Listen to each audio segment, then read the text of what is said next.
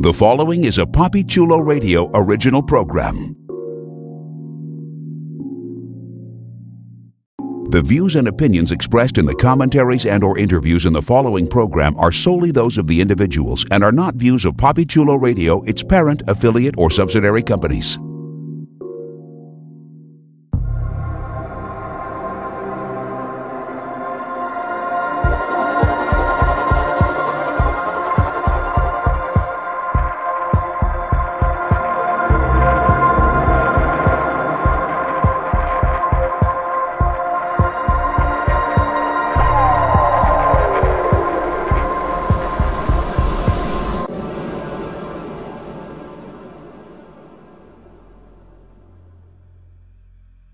Welcome to the Central City Chronicle, the unofficial The Flash internet radio show exclusively on Papi Chulo Radio dot com.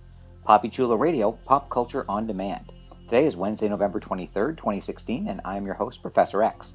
During tonight's broadcast, we're going to recap, review, and dissect the latest episode of The Flash. Later on in the broadcast, get ready for a spoiler alert as we bring you the hit C W series Casting Scoops, Spoilers, and Ratings. Please welcome my co-hosts, Brittany Garcia. Hey, everybody! And Jeffrey Aruz. Hello!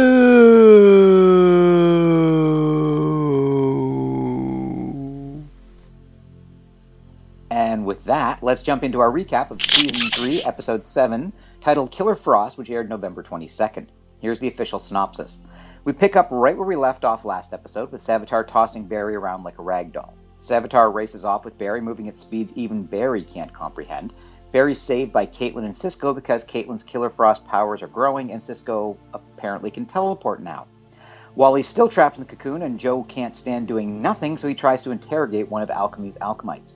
He's interrupted from going all bad cop by Caitlin, who tricks him into going back to the lab so she can go all bad cop on the guy, in the form of a full-blown Killer Frost. As she's making her escape, she grabs Julian. Cisco, with an assist from H R, manages to track her down and Barry tries to talk her down. Instead, Caitlin gives Barry the talk-down, reminding him of some of his failures and taking advantage of an open comm line to tell Cisco that Barry's kind of responsible for his brother's death. Then she stabs Barry and lets him get it, and she gets away. Cisco wants nothing to do with Barry, so he goes off to look for Caitlin while Joe and H R pursue another lead. This leads to a Vibe Killer Frost showdown, interrupted by Barry, who makes a hash of things and has to be saved by Vibe. Caitlin continues to needle Barry even after she's been locked in the pipeline, bringing on the Flash's true superpower, guilt. Iris talks him out of his shame spiral, only to find Joe cutting into Wally's cocoon.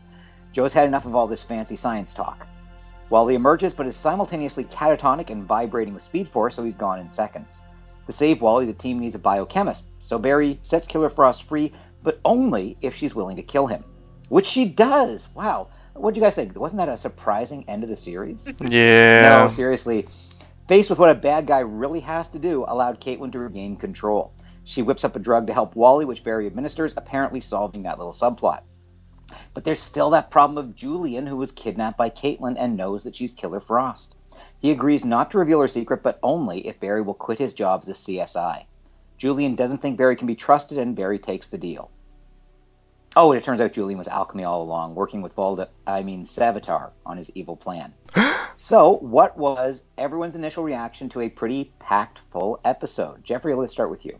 You know, this could have been the mid-season finale. So, th- they packed in so much in this episode, and I was thoroughly entertained. I was on the edge of my seat. I loved absolutely every single storyline.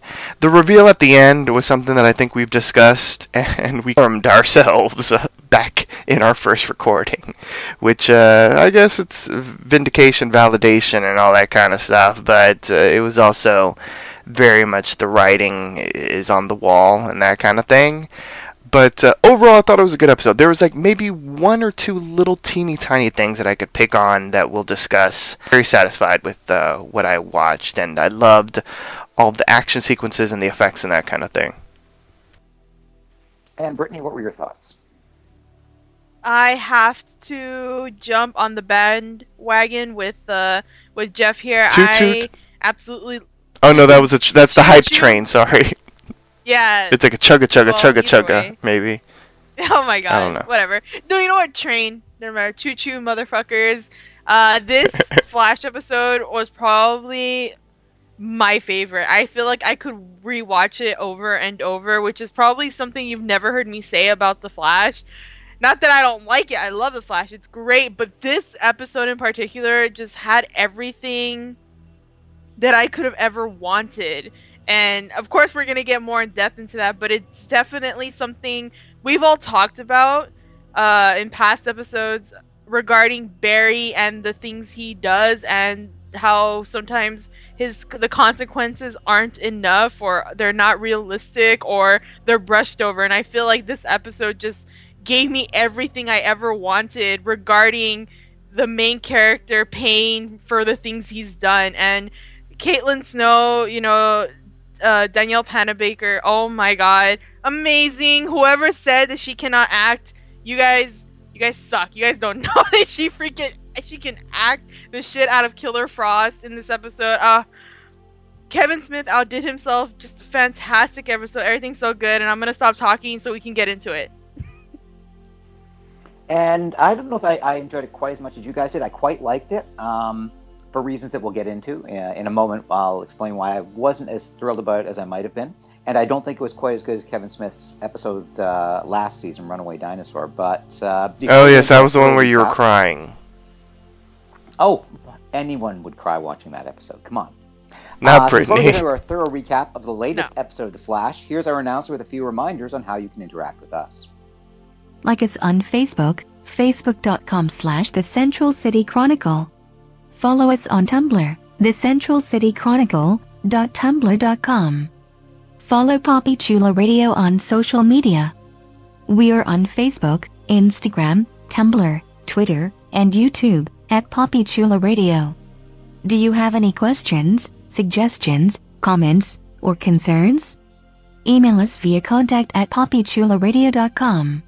Help support Papi Chulo Radio financially by visiting gofundme.com slash Papi Chulo Radio. Are you interested in joining the Papi Chulo Radio team as an on-air personality or blog contributor? Email talent at papi chulo radio dot com. Binge listen to your favorite Papi Chulo Radio programs by visiting papi chulo radio dot com slash archives. You can also download tonight's broadcast and the rest of the series through iTunes. Just search for The Central City Chronicle and subscribe. Thanks, announcer. So before we get into things, let's talk about my only real problem with the episode, this episode to uh, to Kevin Smith, because even though he did it like a very hard episode, what I thought, what I found a bit annoying about this episode, and something I've mentioned before, is the increasingly dark tone of the Flash. I don't want Flash to be Arrow with super speed. I want Flash to be light and sunny and more like Supergirl. And this episode got pretty dark, not in the sense of killing people, but in the sense of, you know, Uh, consequences and guilt trips and stuff like that. So what do you guys think? Is the Flash going too dark, or do you think it's just right? It is going dark.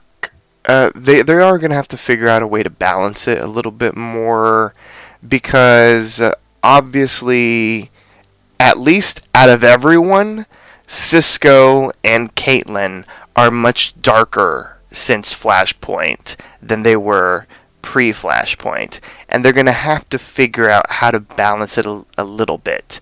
And I feel, this is going way ahead, but I feel like, uh, without fully discussing it, like what happens to Caitlin, especially towards the end, might make that at least a little bit more balanced for her. But it's like, once they've sort of like fixed what's going on with Caitlin, then they screw everything up with Cisco. And um, I feel like our prediction about what is happening in uh, the uh, the the vibe from Cisco, like him and Caitlin fighting, is what I think I said it, so I'll take credit for this. Um, is that, and uh, just to remind listeners, it's going to be evil Uh, Cisco, so evil Vibe, or if he's going to call himself Reverb or something, fighting good Killer Frost. But hopefully they maybe just call her Frosty or something, so that they don't have the killer in front of it. uh, but yeah, I feel like he is going to go completely evil. They're going to pull like a Willow from um, Buffy on his ass, because they're taking him into really dark territory. And it's kind of sad because he was like the the fun, uh, pop culture-fied, uh, you know, quick quip and that kind of thing. And if you think about it, like, Cisco really hasn't been like that at all since Flashpoint. And, um, you know, it's it's kind of sad, to be quite honest. But I completely understand why. I mean, his brother died, and now, you know, it's, well, it's a mess. That they're setting him up for that, and uh, or or for something, you know, him no longer, which would be a shame, because I think, you know, most people who like the show, one of the reasons they like it is that character of Cisco Ramon. If they change him, we're losing something. Uh, Brittany, what do you think about the overall tone of the episode? Oh, I loved it. I mean, th- it's a reason why I like Arrow so much with the dark tones, but it's mostly because um, I love that Flash is happy. I love that we can joke around and we have stuff like Cisco and Caitlin, and even sometimes H R has some pretty good lines, not overall, but pretty good ones. And I surprisingly liked him this episode, um, for what it's worth. And there's nothing wrong with taking the comedic uh, character and letting him go down a dark path, as long as the the ending is a payoff, the destination's a payoff, and there's no and people go through some hardships and then they still come out the other way, and they're they're stronger, they're better. And that's what I think we're getting with Cisco. I don't know if he's gonna actually go down a really, really dark path, as in like Killer Vibe. But if he does, that'd be really cool. But I really enjoyed this because I talked about how I wasn't a fan of the premiere with Flashpoint, because I felt like we really didn't get anything out of it. And Eric, nobody wanted to know what their Flashpoint lives were or what it was before Flashpoint. So they kind of just left it at that. And Barry just kind of got a slap on the wrist, even though he seemed like he felt really bad. But here it all came out. Everyone ended up finding out what happened to them and what is different, and I think that's amazing. I was wondering if they were ever going to revisit that that story that story uh, arc, and they did, and it's just, it's great. I maybe I feel like Jess a little bit. Oh, Jess, I miss you. Um, that she likes uh, Barry all sad and crying, but this is this episode was Barry the Ragdoll. Everybody was all up on him except Iris, um, but not I, in a good way.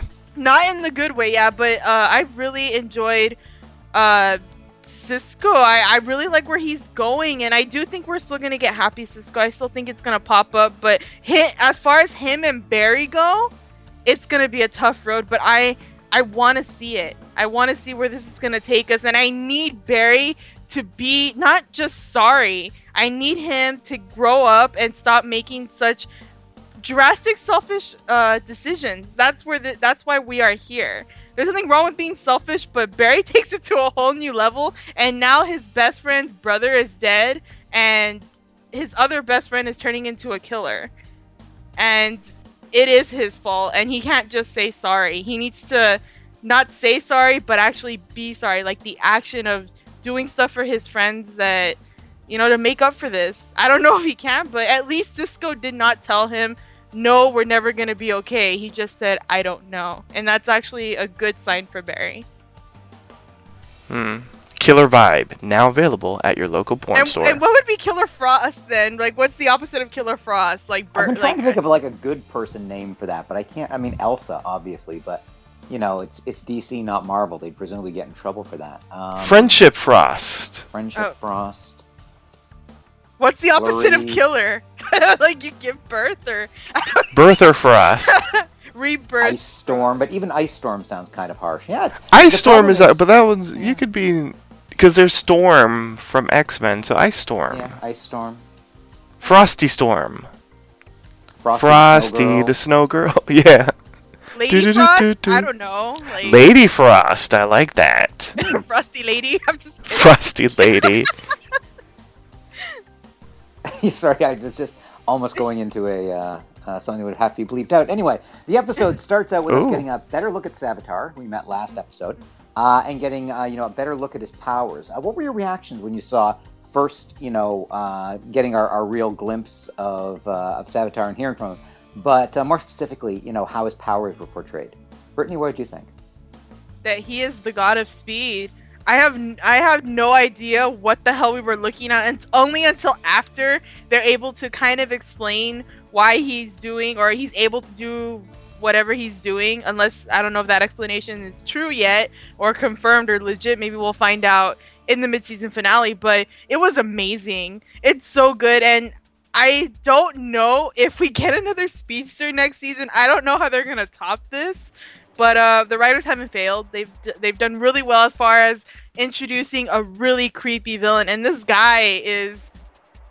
What what's his name? He's like a Decepticon. Like he was. He's just, skinny Megatron. Yeah, pretty much. And I mean, it just it all looks so good. And I don't know where the hell he was taking Barry. And I love when they show us like uh, what Barry sees and then what everyone else sees. And I'm just kind of like, my eyes too are going everywhere. And I'm like, where is he? What is he doing? Oh my God, there's a light there. Like, it's just it's so thrilling and it's awesome. And I'm wondering how the hell they're gonna fight this guy. I mean, they kind of said it already that maybe, you know, three v one, we can do it. And it kind of works, but this guy, I feel like he's not showing everything that he can do. And with that in mind, that's even scarier. Since we can't even see what he can do of a little bit of his pow- with a little bit of his power. Like, oh, just so good. Savitar is really impressing me. With such a strong end for last episode and then just kicking off where we left off. Just so good. Jessica, what are your thoughts about Savitar? I like Savitar. I like the concept of Savitar, the the god of motion, as they're calling him, and that kind of thing.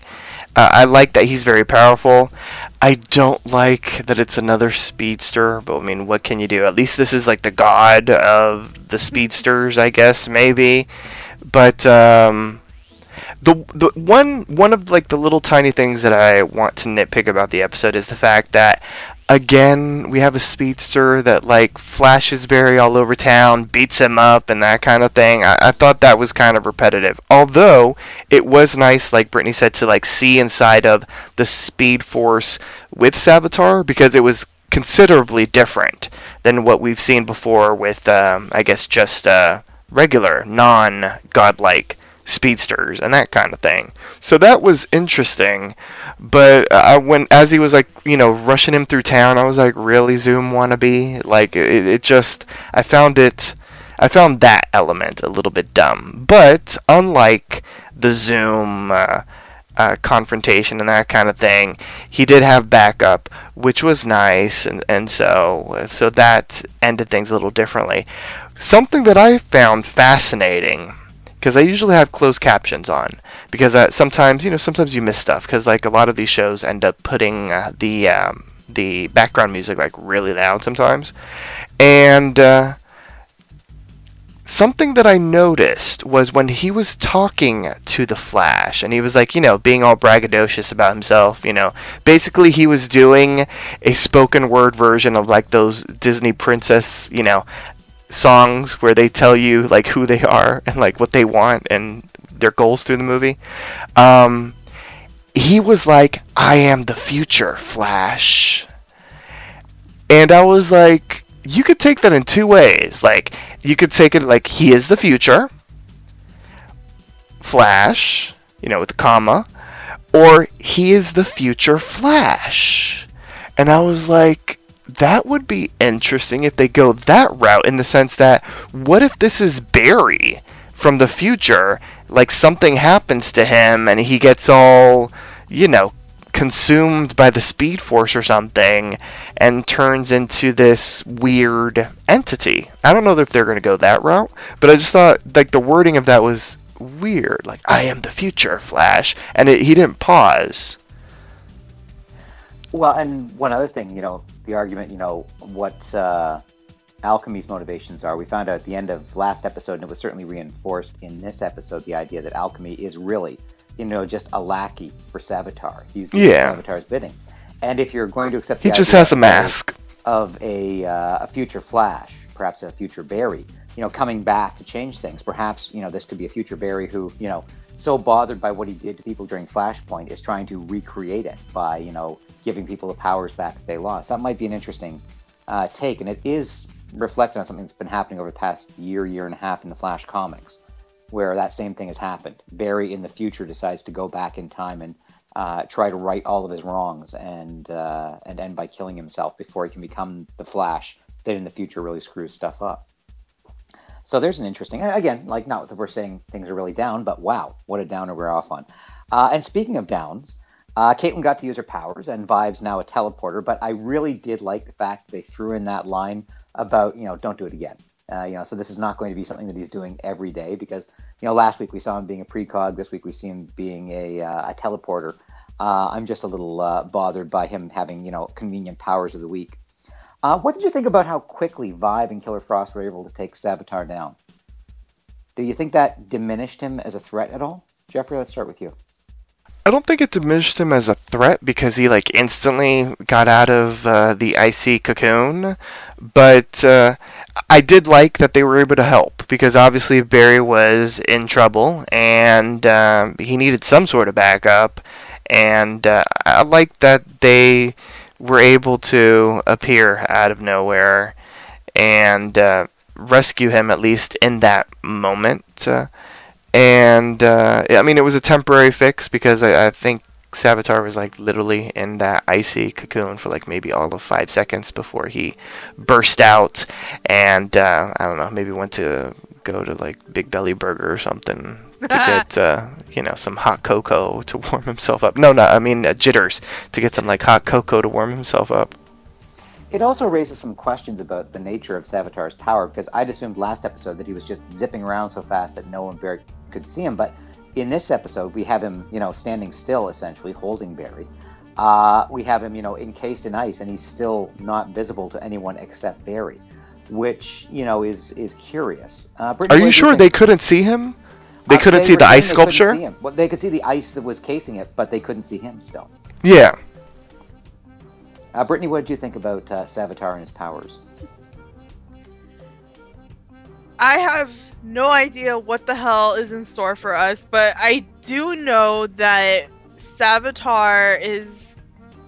I don't think he's trying to kill Barry. Because if we're going to go with the theory that he's a future Barry, I don't think he would kill himself. I don't know. I don't think he can defy the timeline like that and abuse time.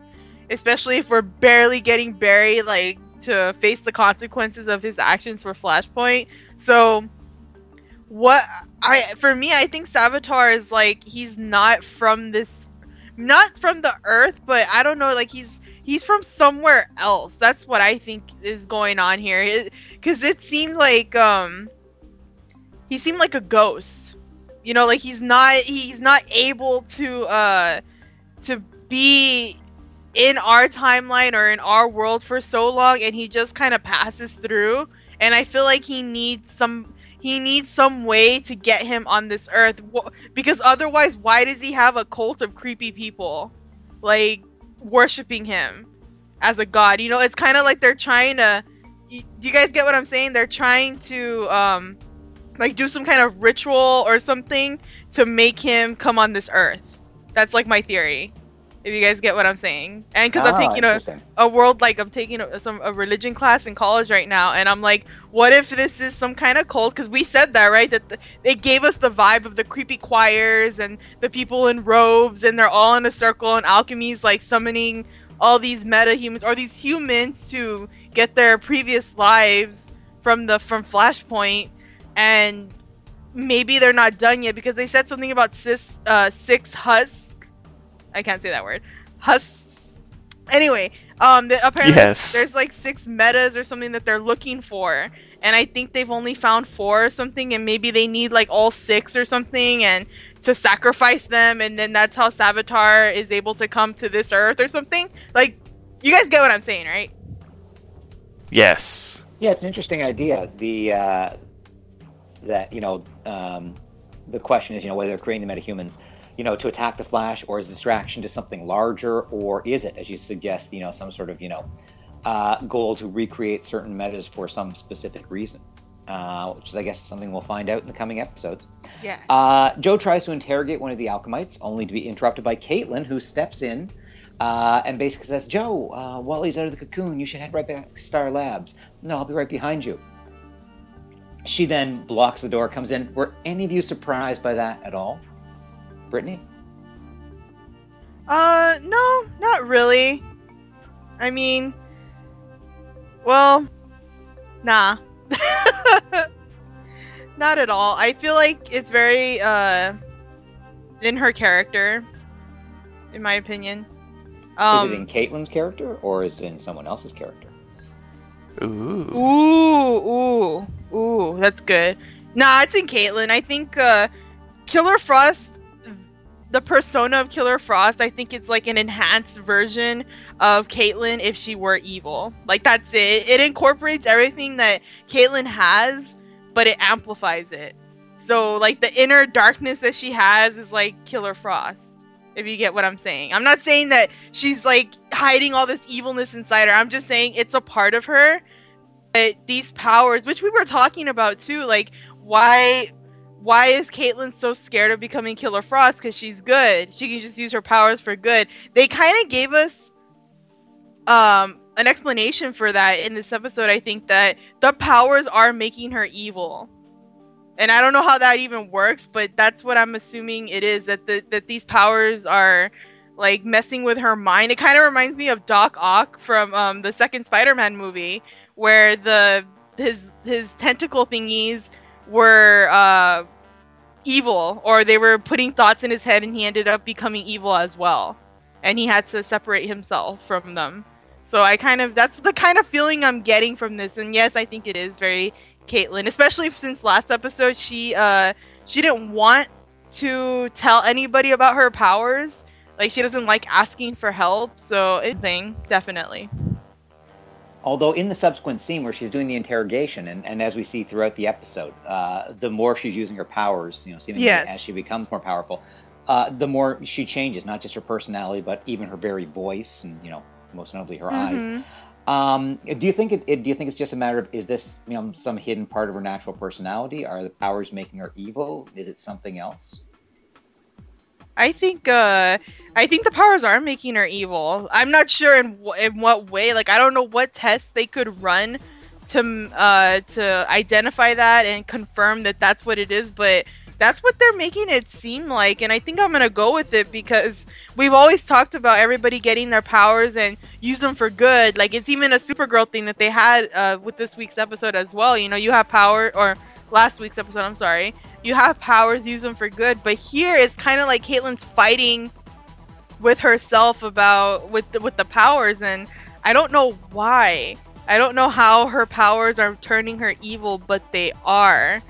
I I don't know. I'm okay with it, though, because I'm cold-hearted as well. So I'm totally Caitlin, but I think we should give a lot of props to uh, to Danielle, because she was able to turn it on and turn it off with Killer Frost. And I think we got a lot of build-up this episode of her just turning evil. And I was just so surprised when uh, Joe and... And I was also sad, too. I was like, oh, wow, Wally's already out of the, out of his uh, cocoon. Oh, wow, that, that was really fast. But it felt very Flash.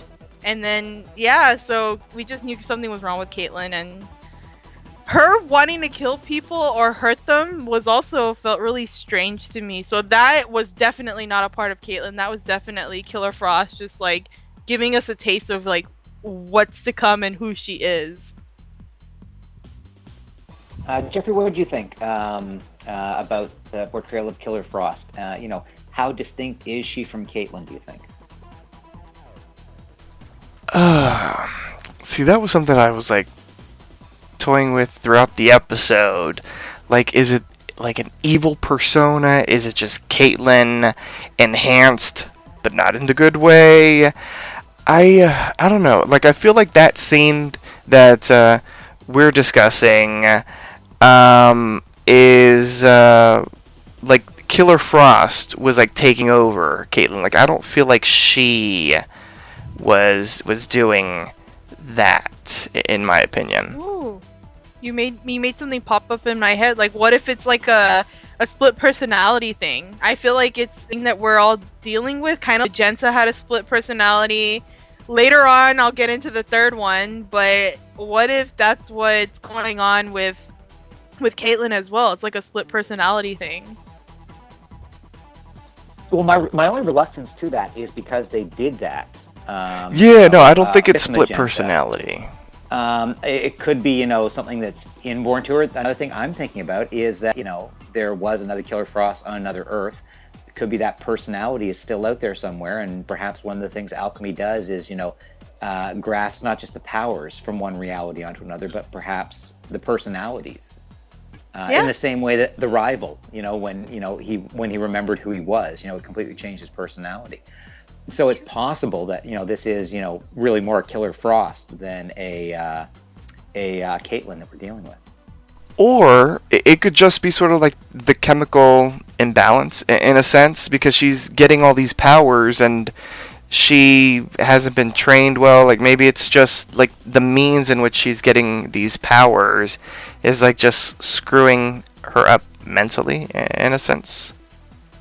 Maybe, I don't know. I'm reaching there, I guess. Possibly. I don't know. I, that was just a, just some theories that, since we're talking about it, just some theories popping up, and uh, I'll talk about it later when we get into the the twist uh, from the end of the episode. Twist and shout. Mm-hmm. Although it's appropriate that we're spending so much time talking about Caitlin, because this was really Caitlin's mm-hmm. episode. Uh, like, often we talk about, you know, if it's not a Barry episode, it's like two people have to share the episode. But in this one, you know, it, it was almost entirely uh, Caitlin's uh, episode. Yep. Um, uh, speaking of Caitlin, um, and one of the minor characters who shared screen time with her. So Caitlin, uh, after she escapes, she just happens to run into Julian in the hall. Uh, she grabs him and uh, takes him away. Um, oh, by the way, did everyone notice the uh, name of the frozen food plant that he took her, that she took him to? I oh no, what was it? Oh, uh, it was a little uh, Easter egg that uh, Kevin Smith put in there. It looks like it's um, oh a name in Chinese, but if you read it out loud, it says "let it." Um, So, uh, Caitlin, uh, you know, uh, is trying to find other acolytes. And because of the acolyte talking to her uh, in the interrogation room, she's heard the name Savitar, and she heard the name Savitar uh, from Barry. So she instructs Julian to come up with an algorithm that will find anyone who has searched for the word Savitar. And there's a brief moment of reaction, or was there, from Julian? What did you guys think, not with what we now know, but uh, what was your thinking about how he reacted when she told him to search for that particular word? Jeffrey?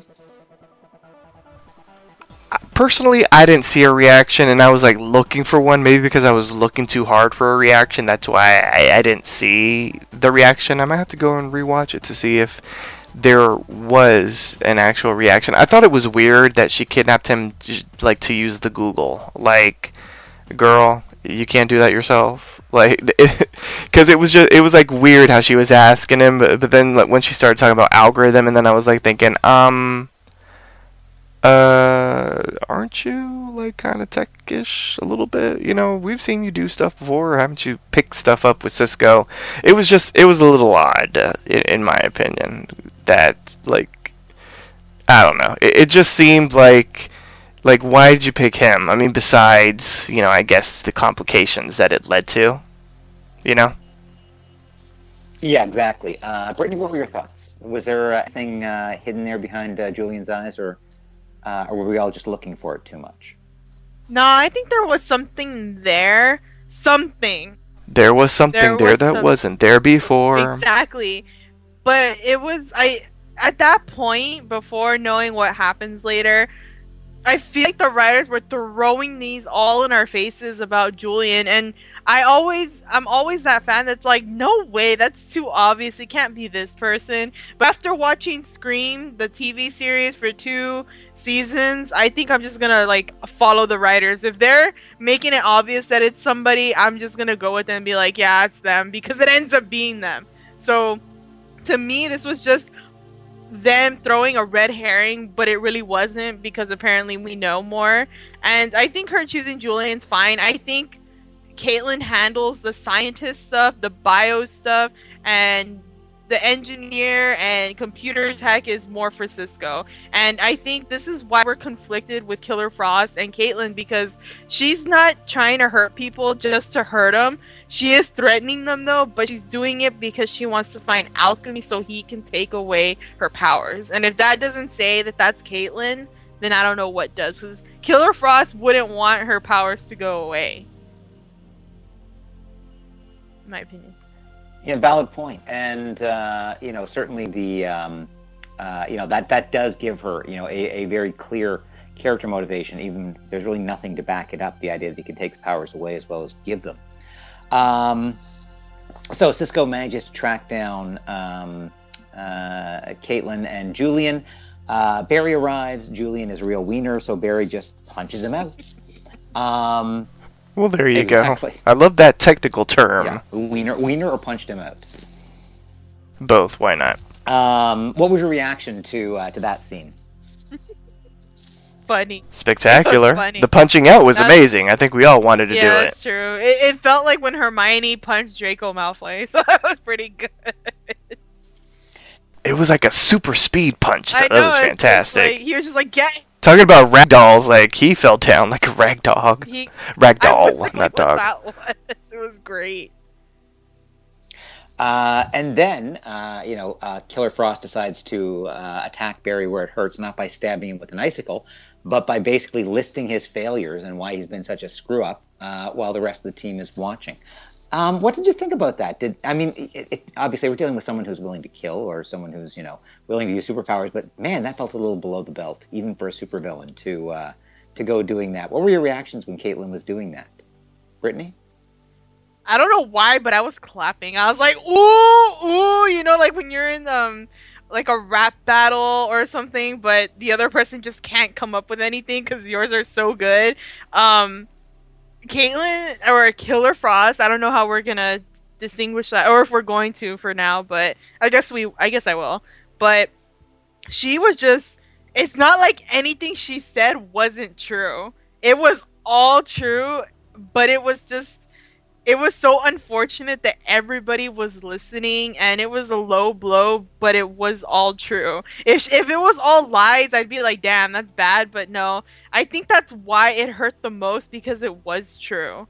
And to hear your friend or best friend say stuff like that, like, I think that's worse than when Zoom, like, dangled his body all over the, the, the city. This just hurt a lot more, and it was just so personal, too, but... She wasn't wrong, and I and like I said, this is one of the parts where I enjoyed it. I was like, you know what, Barry, you're awesome, you're adorable, you're cute, you're charming, but you make a lot of mistakes, and you're never, you never, you're never able, to, eh, you're never able to really, uh, you know, own up to it or face it. You know, he's lucky his friends didn't want to hear it, but now this is how they hear it, and it's bad, but it was enjoyable to watch. Uh, Jeffrey, what did you think about uh, Killer Frost attacking Barry where he's most vulnerable? I agree with elements of what Brittany said. I feel like Barry does need like some truth-telling, and especially with what he did in, in Flashpoint, like he needed someone to, you know, like read him the riot act and all that kind of stuff. My problem with it is because she wasn't coming from a like a means of like trying to help the situation. She was coming in in a way to like try to escalate the situation and to make things ridiculously worse for Barry. And you know, I feel like Caitlin obviously would not have done that. That was like the Killer Frost taking over. And because of that being done, uh, I mean, there are obviously ramifications that end up happening because everyone hears what she says. And, uh, you know, and I don't, I'm like trying to remember, like, when did Barry tell her that Dante was alive? And, and how does Cisco not know that? Like, I, I don't know. Like, that part confused me for a moment. Yeah, I didn't I, I didn't remember it either, but I just sort of accepted it uh, in the moment. Uh, no, yeah. I think, and I think, you know, Brittany had a good point, which is, you know, the reason it hurt so much was that it was true, and it was obviously something that, you know, Caitlin herself knew. It might not have been something that the Caitlin uh, that we know would have said out loud, but the fact that, you know, Caitlin slash Killer Frost was able to access it so quickly, you know, was an indication that, hey, you know what, this is what she's thinking. And, you know, um, if you were looking for, you know, uh, a way to bring down the Flash, the best way to do that is by attacking his friends and uh, and causing him to, to lose that, that relation, those relationships, which are obviously so important to him. Um, so anyway, this leads to uh, obvious, uh, you know, conflict uh, in the team. Cisco uh, storms off to search for Caitlin on his own. Uh, Joe and H R storm off slowly after stopping to Bruce and Cappuccinos uh, to yes. uh, find Caitlin. He loves coffee. And that led to, you know, a really interesting little scene between Joe and H R. They're sitting in the van doing the stakeout.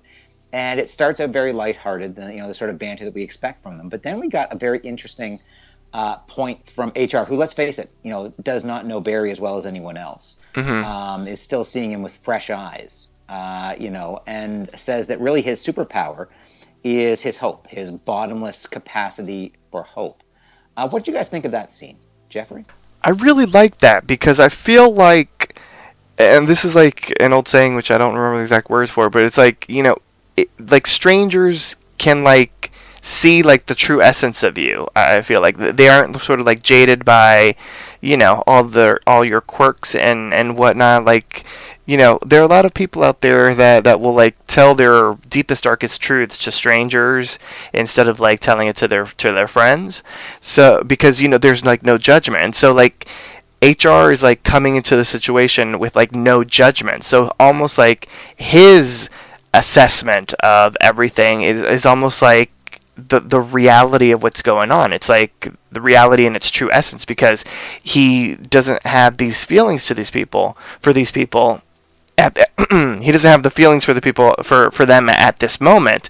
So his sort of just observances and stuff like that of the entire team, like he like has boiled down Barry to his essence, and I feel like his um, his, like what he said, you know, that that Barry, you know, his superpower is hope. I'm like, you know what? That's probably the, the wisest thing that anyone said on this show because he doesn't know these characters, so he isn't really um, swayed by their personalities. He's just like coming into the situation fresh, and he's like cutting down to the chase, and he's like, that this that's what Barry is about. So I, I kind of like that talk, and uh, I, I liked that he did it with Joe. I feel like Joe is usually like the worrywart, like the one that is like worried about everybody in his family and like what they're doing and, and why they're involved and, uh, you know, don't get too involved and don't want superpowers, you know, just leave it to Barry and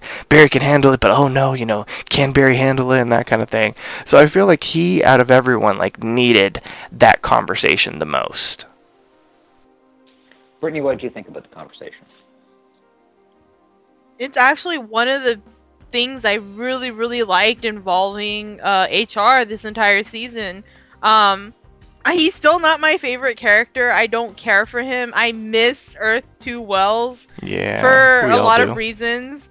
And I feel like H R is just kind of there, and I wouldn't even say like for a comedic purpose because he does his the way he operates is just really weird, and I feel annoying. like he hasn't and annoying, and he hasn't really build connections or bonds or relationship with everybody. Although I understand why he's weird, but they still haven't given us any moments that, you know, how we went from kind of, you know, being suspicious of Earth two Wells to absolutely loving him and being so sad when him and Jesse leave or left last season, and then they left again at the beginning of this season. So um, like him and, and Cisco, he went from Crisco to, you know, Cisco, you know, like it just, oh no, from Crisco Ram- to Ramon to Cisco, you know, like it just, it made sense. And here they finally gave H R a scene and some dialogue where he, where he's like brought down to earth. Like he feels really human and that he's not just observing or that he's using his uh, observation skills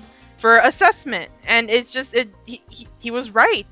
And I do think Joe needed that because I feel like we haven't had anyone around Joe's age to really talk to him about this and to um, give him some, I guess, some comfort in his own abilities. Because Joe, throughout that conversation, is talking about how he always trusts his gut and he really wished that everyone else would trust him as well. And by trusting him means you trust his gut as well. And I was like, you know what? Joe's completely right. Joe has always been the one that says, no, I don't think that's a good idea. I don't think that's a good idea. And it ends up not being a good idea. However, he ends up doing something that was probably really bad, But after watching the entire episode, I think might have been a really good idea, and it'll tie in with my theory, but props to H R. They gave him something to do this episode, and it didn't feel cheap. It felt real. It felt right. Well, we'll get to that uh, and your prediction uh, shortly. But before we get there, let's just follow along the chronology of the episode. Uh, Caitlin confronts one of the alchemists, Uh, the Acolytes, uh, only to be told that Savitar has special plans for Killer Frost, that she will, you know, rule in glory or something like that. Uh, what did you guys think of that little reveal? That, you know, they're, that, you know, this, that the Acolytes are being shown the future, and that Killer Frost has a part to play in that. Jeffrey? That was interesting. Uh, it, it was uh, surprising, to be quite honest, to hear. Because, like, I don't know, it's just, I, I really don't know what to expect from Alchemy and Savitar, especially after hearing Savitar talk throughout the episode as, as far as, like, what he wants to do, or at least to tease what he wants to do. So I thought it was really interesting, and I'm looking forward to seeing what it means. Well, if we wanted to follow up on your idea that uh, you know, Savitar is, you know, a Flash from the future, is it so inconceivable that uh, Killer Frost is there with him? Exactly. A- and is she bad? Uh, like, all he said was that she's really powerful. So is that a bad thing? Like, obviously, Caitlin is spiraling at that moment, so she's like thinking, oh no, you know, I'm gonna be like Zoom's minion or something like that. But maybe she's really powerful in a good way. Brittany, what did you think about the uh, Acolytes reveal? Oh, I'm super excited. There's nothing better than having the writers tease something, and then there's like many possibilities to come from that tease, but I think I'm just excited overall of just that sentence in particular, that he has big plans for you. I love it. It mean it. Not only are we getting Caitlin struggling with her powers, struggling to become Killer Frost or uh, some kind of meta-human, if not necessarily Killer Frost, but not only that, but Savitar wants her.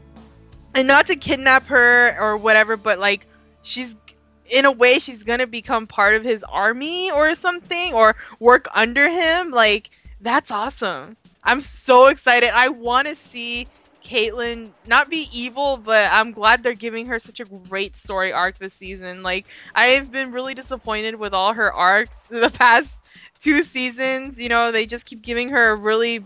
Well, they gave her, you know, a really good love interest season one, then he died.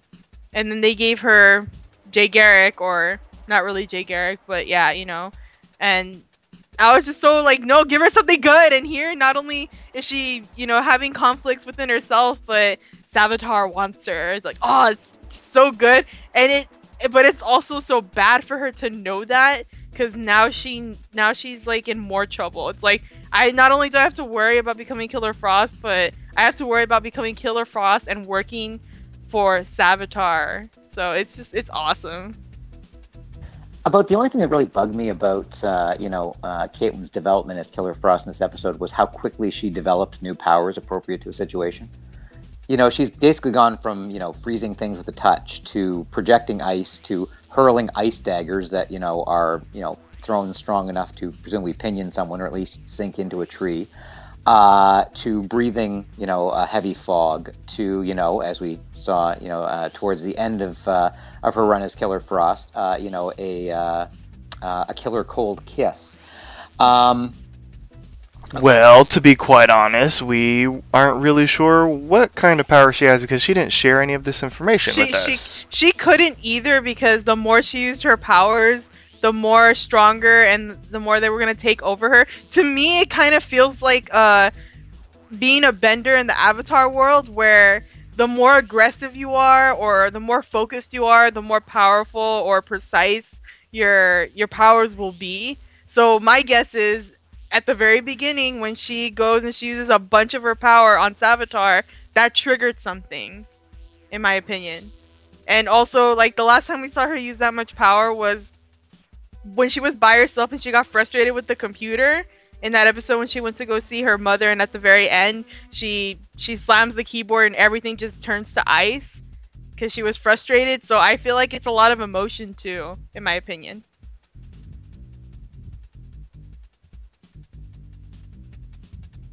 Okay, so uh, once Caitlin has been captured, thanks, let's not kid ourselves, to Vibe, not to Barry. Um, she tries to persuade them she's fine. Uh, no, no, everything's fine. You can let me out of here. I just needed a good sleep. And, of course, they don't fall for it because it turns out they're not that stupid after all. Uh, so she continues to destroy Team Flash uh, from within by destroying their chemistry, uh, causing Barry to go off and mope, only to have Iris help him get his groove back. Uh, what did you guys think about the uh, the Barry-Iris scene where Iris is basically, you know, telling him, you know, he has to believe in himself. He can't keep blaming himself for everything. Jeffrey?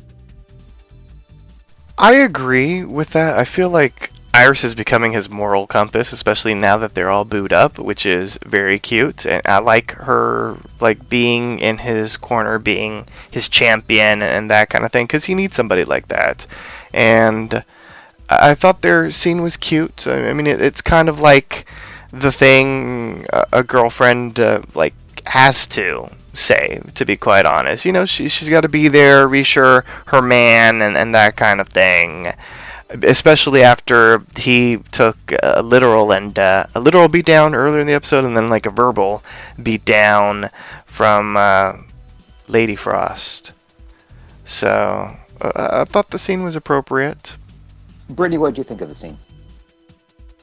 I thought it was fine. I thought it was a um, a really good talk for Barry.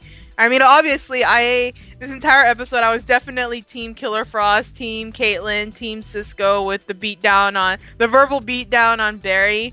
Um, so I understood why they had to bring in Iris to uh, reassure him. But even if I didn't think he should deserve or deserved a cheer up, I do think that she made a lot of sense. It wasn't about the cheering up, but it was about saying, "Look, it happened, and we need to fix it. We need to find a way."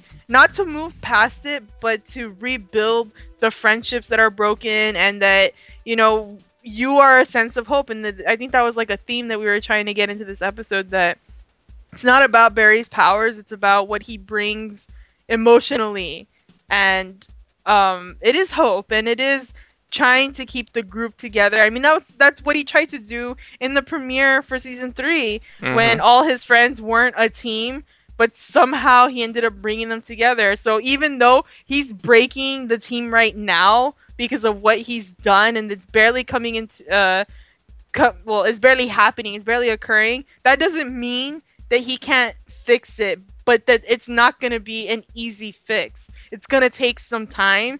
And I'm, and I think Iris was the right person to say that, because she's the one that's not really involved. Her life wasn't really messed up in Flashpoint. She's fine. She's okay. She's able to see what's going on, and she understands that Barry needs some cheer up. And, and, and you know, it it makes sense, too, because Joe couldn't give that to him either. Joe was dealing with his own stuff. So it was great scene for Iris and Barry. Chemistry was right. They they they do make a really great couple, and I think this is uh, one of Iris' strong suits. Uh, unfortunately, their tender moment is broken up by, uh, you know, mm-hmm. the realization that uh, Joe has gotten hold of some power tools. Uh, and is cutting the cocoon open. Uh, what did you guys think about that decision? Do you think it, it felt in character for Joe? Jeffrey? Oh, gosh. This was probably another piece that where I nitpicked. Th- there wasn't a lot to nitpick in this episode, but I was like, really, dude? Like, you have no idea what the hell is going on in there. And, like, you just want to bust him out because you're, you think he's going to be some evil supervillain? Like, didn't Barry tell you exactly what he was going to be? So, why are you stressing out? Like, I don't know. It's like, how are you going to, like, burst a butterfly out of the cocoon early? Like, what if you're going to get, like, a weird half caterfly or like a butter pillar? Like, that just doesn't sound cute. Like, it was just, it was so odd, like, that they just wanted to advance everything because, oh my god, he's gonna be evil, oh my god. Well, calm down, man. Like, maybe he had too many cappuccinos. Maybe I like I can blame the cappuccinos. Well, no, we thought he wasn't drinking the cappuccinos. It was uh, H R that was drinking the cappuccinos. Joe uh, yeah. declined. Well, uh, it, it felt to me like more of this sense that in Flash this season, there's this presumption that powers make you evil. Uh, you know, Julian said it. Uh, Caitlin certainly believes it to be true. Joe seems to worry that, you know, the longer he leaves uh, Wally in that uh, cocoon, the, the more evil he's going to become. Uh, it's almost like, you know, a a running sub-theme of the series is that, you know, uh, it, it's not that we have a decision about what we do when we get powers. It's that you get powers, you turn evil. Uh, Brittany, what did you think about uh, Joe's decision? I think uh, he totally, with what he does here, like, erases all the good things I just said about him in that uh, conversation with H R in the car. I praised him for saying, for calling everyone out, you know, even though they weren't there to hear it, that they don't trust his gut, that they don't trust him. And usually he's pretty right on that stuff. I think Barry's always been the type, like, don't worry, it's going to be okay. It's going to, you know, we're, it's going to work out. And it's like, what happens when it doesn't? Like, I know it's the Flash, but what happens when it doesn't? And one of these moments happened last episode where Wally was dumb, but maybe, you know, it was a it was higher than him wanting to just get the powers. Maybe that's that stone was calling to him. It was like that type of thing that's just uh, it's luring you into the darkness, and you're you're not resisting the call. You're just going. So Wally touches it. He gets into the cocoon, and you know. I underst- I completely understand why Joe is freaking out here. And one of the things he said was from last episode was it's not about the powers, like getting them like Barry. It's about the way you're getting your powers. This doesn't apply to Caitlin because Caitlin is not getting her powers because of alchemy. She's getting them because of what happened in Flashpoint, um, that they're increasing. So, but for Wally, he's getting them from alchemy. He's getting them through the power of a satanic cult or Savitar's cult. So he's freaking out that these things are going to change him, and he makes like the worst decision ever to open him up. And it's just, but I guess it's coming from fear, but also as a father, I think uh, it just, if, if, if it had been Iris, he would have done the same thing. He's just afraid for his son, and he didn't want to wait to see what would happen. And I get it, in a split second, he... Um, he saved him, and I think until we get to like the ending of the, the this episode and talking, I think he made the right choice, even though it seems really bad. But I'll explain myself later why. Um. So uh, obviously, you know, Wally is liberated from the cocoon, uh, uh, and seems completely disoriented and races off. Um, and the team realizes the only way to get him back is with, of course, a biochemist, because that's who you turn to in moments like this. Uh, Barry realizes there's really only one uh, biochemist uh, in the pipeline, so he lets Caitlin out, uh, but basically says that, you know, you're free to go as long as you kill me first. Basically, you know, putting it on the line, forcing Caitlin to realize, you know, what are you willing to do to be free? What are you willing to do to be Killer Frost? Um, and I thought that was kind of a nice, you know, callback to the uh, the conversation that H R had with Joe earlier, that, you know, Barry's true superpower is his hope. And it was his hope that allowed him to trust that, you know, Caitlin could recover herself uh, and, and fight off the uh, Killer Frost influence, whatever it means. Uh, what did you guys think of uh, of that scene between uh, Barry and, uh, uh, and Caitlin? Brittany? I think... Barry was channeling his inner Naruto uh, jutsu. He was using Takno Jutsu. If you guys know what that is, that's great. If you don't, that's okay. Uh, it's better. That, it's better that you don't. But what this means is, like in every anime, how do they snap out the, or how do they get the villain to snap out of being evil, or a former friend, or their friend that's suddenly evil, or mind controlled, or something? They use the Takno Jutsu. They start talking and. Um, sometimes it's about reminding them of the friendship and what they hold dear, or it's forcing them to do something that they would never do. The twist would have been that she would have stabbed him and run away, but here, in very Flash fashion, it knocked her out. But it was really good, and I think, I know you guys, I, I, I, I am a shipper. I can ship anything. I sense the chemistry there with uh, with Caitlin and Barry. I think the actors and actresses were just so good there. And it was so tense. And it was so real. And a part of me was really hoping she would stab him for, you know, because that's just the way I am. But I'm so proud of Caitlin. She got out of it. And it was a bold move on Barry. After all the shit he went through and all the verbal abuse he just got from her. Well, verbal truth. Um, but he was able to stand there and bring his friend back. That takes a lot for somebody. Like, I don't think I could face anybody who talked to me like that, even if they were true. Um, but Barry did what he had to do, and I think that does resonate with what H R said earlier. Fantastic scene. Really good. Jeffrey, what did you think? I agree. I thought it was a very well acted uh, scene. Uh, mm-hmm. Both of them together, like, worked together so well. Like, they were really powerful in that scene. I did not know where it was going to go when he was like, kill me. I mean, obviously he wasn't going to die, but uh, I guess, you know, he he used friendship and, and that kind of stuff to, like, melt her icy demeanor. Mm-hmm. Very much like um, Elsa and, and Anna at the end of Frozen. Oh my god. so, Um, just like that, without the singing. Um, that'll come with the musical crossover. but but I thought it was I thought it was a sweet scene, and uh, I like that. You know, it was I don't know. It was just it was a sweet scene, and it was a powerful scene, and it worked well, and it was a quick fix, but uh, it was a nice quick fix. Well, and the fact that everyone trusts Caitlin now, basically just because she's wearing wristbands, seems to tie into the idea that the assumption is it's the powers that make you evil. That as long as you keep those powers under control, as long as you're not using them, you'll be fine. But, I mean, if that really is part of Caitlin's personality, then it shouldn't matter if she's wearing wristbands or not. And also, she could take them off at any time. It just looks like she's walking around wearing a couple of glowing Fitbits. Um, but anyway, uh, Barry does get through to Caitlin. She, of course, immediately synthesizes the uh, the drug that will make Wally fine. Barry manages to administer it, uh, and Wally seems to be perfectly fine, but can't help but feel a little jittery about things. Uh, uh, Brittany, do you want oh. to uh, weigh in there about uh, what your theory is? So, one of the things we learned first off in, like, the second episode of this season was Alchemy's able to give the powers that people had in Flashpoint to our new timeline, the new fixed timeline, or it's not fixed, but a broken timeline. Um, and one of the first thing, or the first person he gives the powers to is the Rival, which is another speedster. We don't really get to see how he gets his powers back. Like, what does he do? But for Wally, they gave us that he's going to be in some cocoon.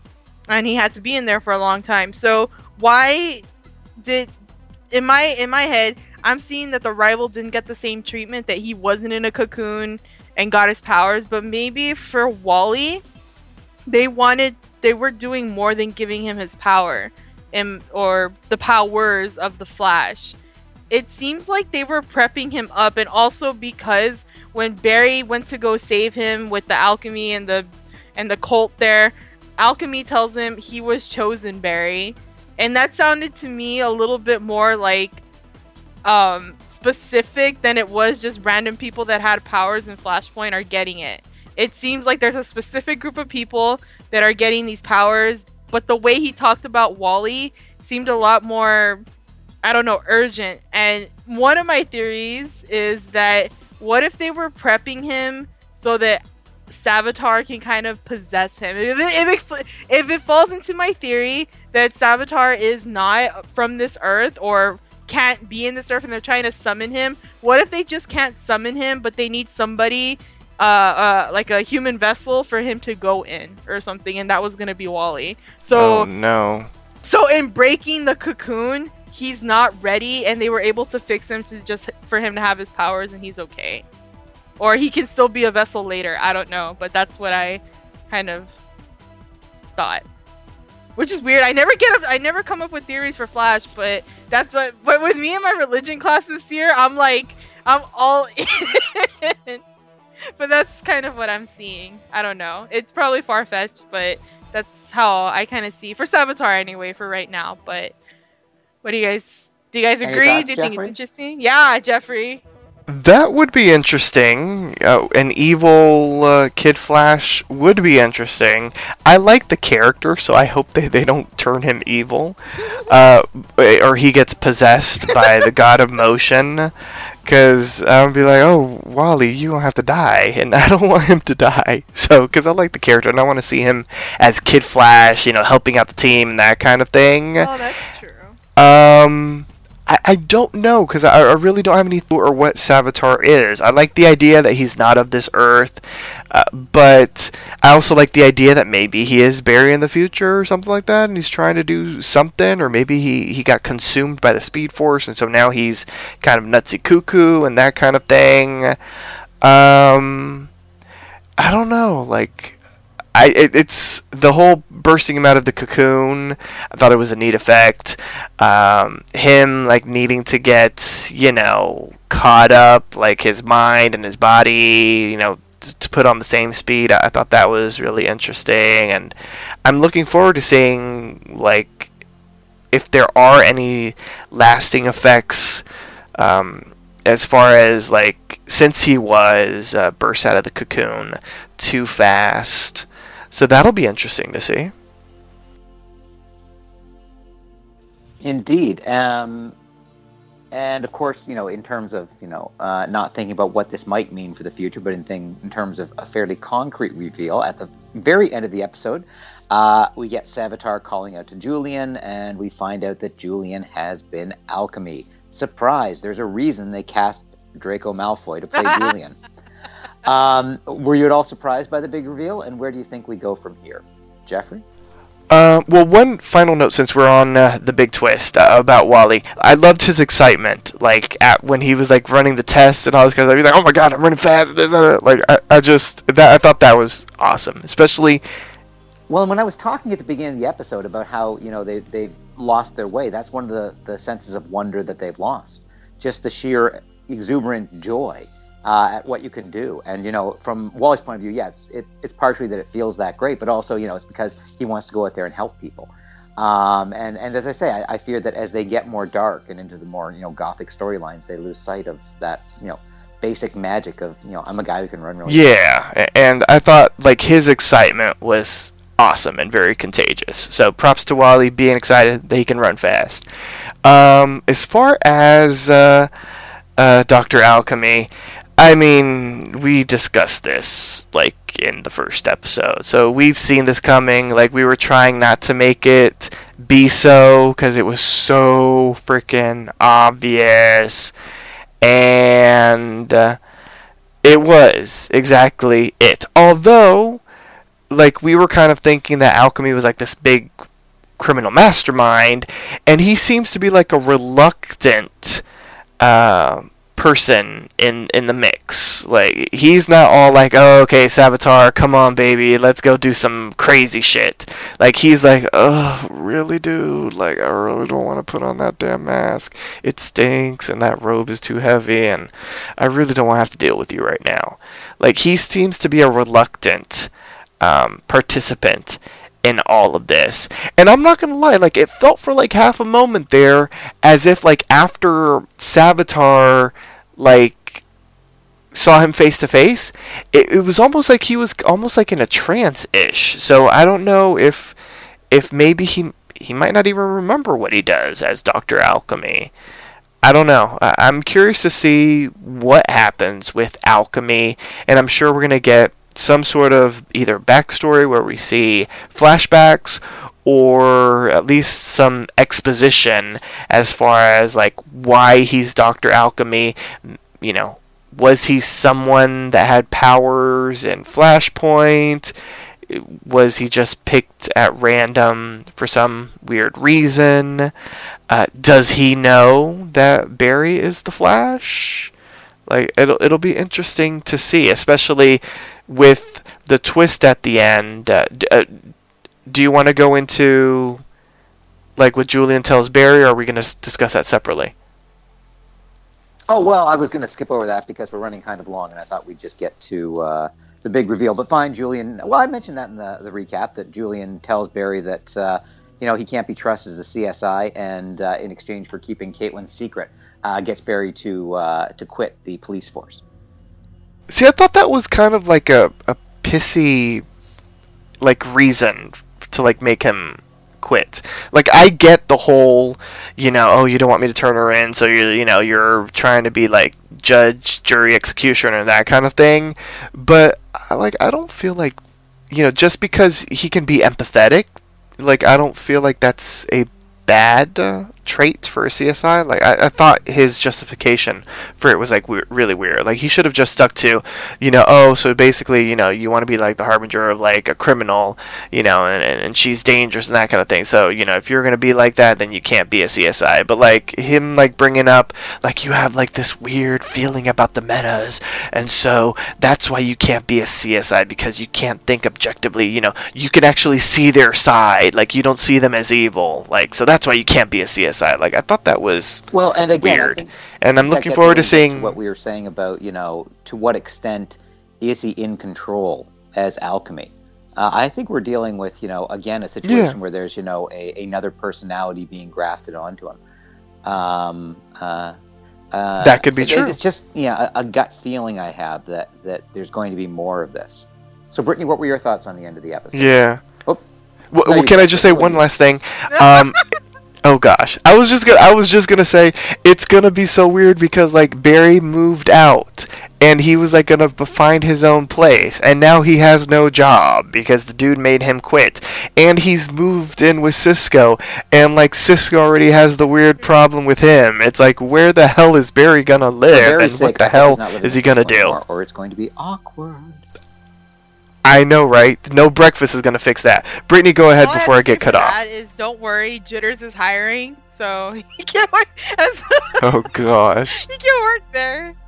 I think everybody has to work at Jitters and at least once in this series. Every episode saying, my name is Barry Allen, and I now work at Jitters, or I'm the head manager at Jitters. But um, he has to be something exactly. else. My name is Barry Allen, and I am the fastest barista alive. Oh my god! Two months ago, I was a barista. Oh my god. Anyway, um, so starting off with the with the Barry. Oh no! Oh Sorry, I just got so that. Starting off with the Barry and Julian uh, stuff, I thought uh, Julian was actually, he made a lot of sense because he's been saying it since the beginning, and he adds to his argument that Barry's never there. He's sometimes always, like, disappearing, coming back. Um, the things that we see, we don't mind because we know he's the Flash and he's a good person and he's always trying to help the city. But to Julian that doesn't know the whole story, it just looks like some guy that doesn't give a shit about his job only sometimes, and he has connections to Joe and people like him even though he doesn't really do his job. And now for sure that his friend was kind of acting evil and, you know, gave him, what was it, frostbite, and kidnapped him and threatened him, and Barry is defending her. That looks like shit. That looks terrible. Although I, I, I get I get it, you know, Barry's good and stuff, but that just all in Julian's perspective, I get it. But it was also a necessary thing for Barry, because I've been saying it. I was like, Barry, what are you gonna do that shows that you care about your friends other than I'm sorry? And it was quitting his job for his friend to protect his friend.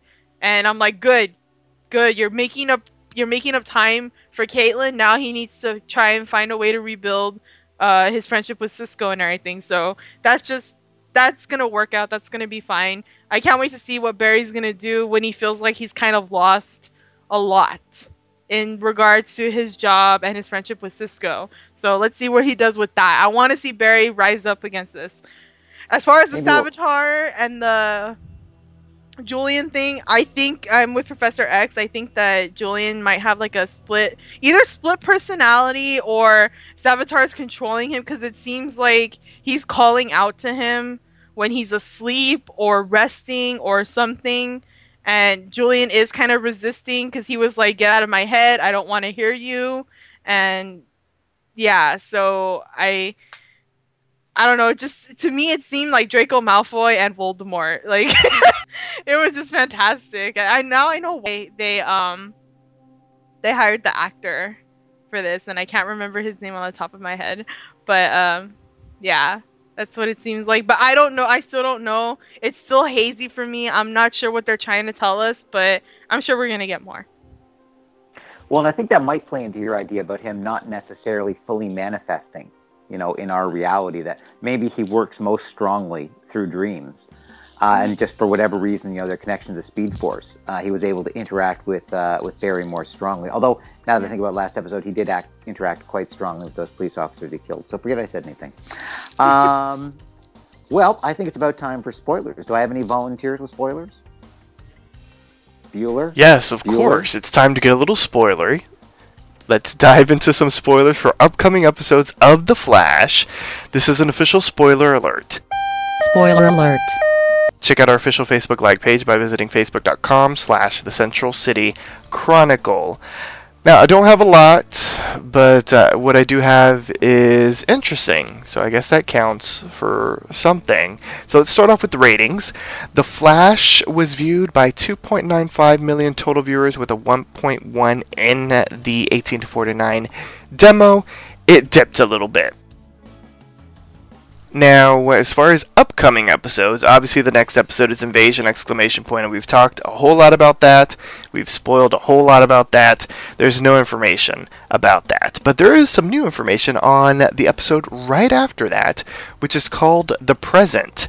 That's episode three oh nine, and it airs December sixth. twenty sixteen. Here's the official synopsis of the episode. With Alchemy and Savitar still looming threats, Barry is unable to focus on the Christmas holiday and especially his relationship with Iris. Determined to stop Savitar, Barry goes to Earth three to get advice from Jay Garrick. Wally wants to help Barry fight Savitar and reveals that he's been training with H R, which doesn't go over well with Barry, as Cisco faces his first Christmas without his brother Dante. Old wounds are reopened. So, based on the description and the Christmas holiday, I'm going to assume that this is the mid-season finale, although that is not confirmed. But I'm guessing this is the mid-season finale, and I'm going to guess that the majority of the C W series will probably be airing their mid-season finales the week that this episode airs of The Flash. But I guess we'll get more confirmation on that next week. Uh, another bit of news, which uh, is sort of old now based on the episode that aired, but is still interesting nonetheless. But actor Greg Grunberg is going to be recurring on The Flash. He made his debut last night as Detective Tom Patterson, who uh, is described as a gruff, stalwart figure at Central City Police Department. Detective Patterson is unwavering in his commitment to protecting Central City from the dangerous metas that threaten it. So it was not just a one-off guest stint for Grunberg. He will be recurring throughout the rest of the season. And the only other bit of uh, scoop that I have is tangentially Uh, related to The Flash, because it has to deal with Barry Allen, but it has to deal with Barry Allen on a different show called Legends of Tomorrow. So, for those that have been watching Legends of Tomorrow, there there has been a secret that some of the characters are keeping. It is a message, a cryptic warning from a future version of The Flash from the year twenty fifty-six, to be exact. Um...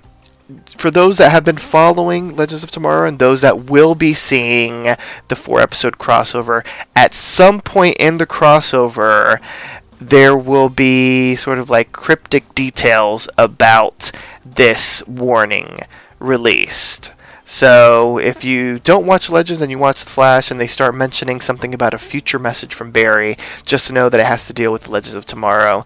And um, the actor who plays Professor Stein, Victor Garber, confirmed that uh, dribs and drabs of this mystery will be released starting at some point during the Invasion exclamo- exclamo- exclamoint, good grief, the Invasion exclamation point uh, crossover event. So that sounds exciting. So maybe that has something to deal with uh, what's going on with the Dominators, or maybe with something else. Uh, who knows?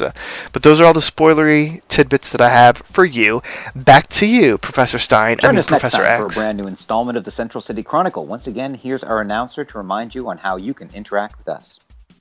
Binge listen to your favorite Papi Chulo Radio programs by visiting papichuloradio.com slash archives. You can also download tonight's broadcast and the rest of the series through iTunes. Just search for the Central City Chronicle and subscribe. Like us on Facebook, facebook.com slash The Central City Chronicle.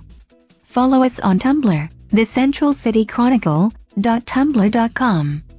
Follow Papi Chulo Radio on social media. We are on Facebook, Instagram, Tumblr, Twitter, and YouTube, at Papi Chulo Radio. Do you have any questions, suggestions, comments, or concerns?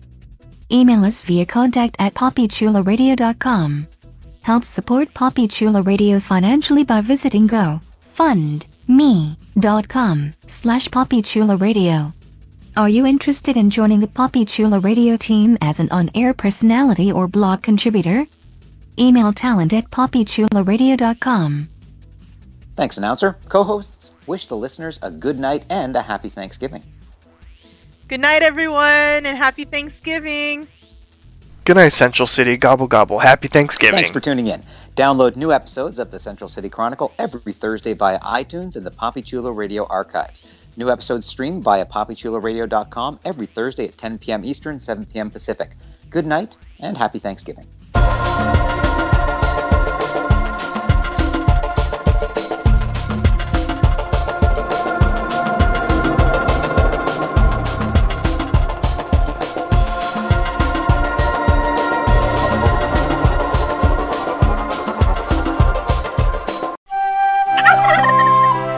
Happy Thanksgiving! Happy Thanksgiving! Happy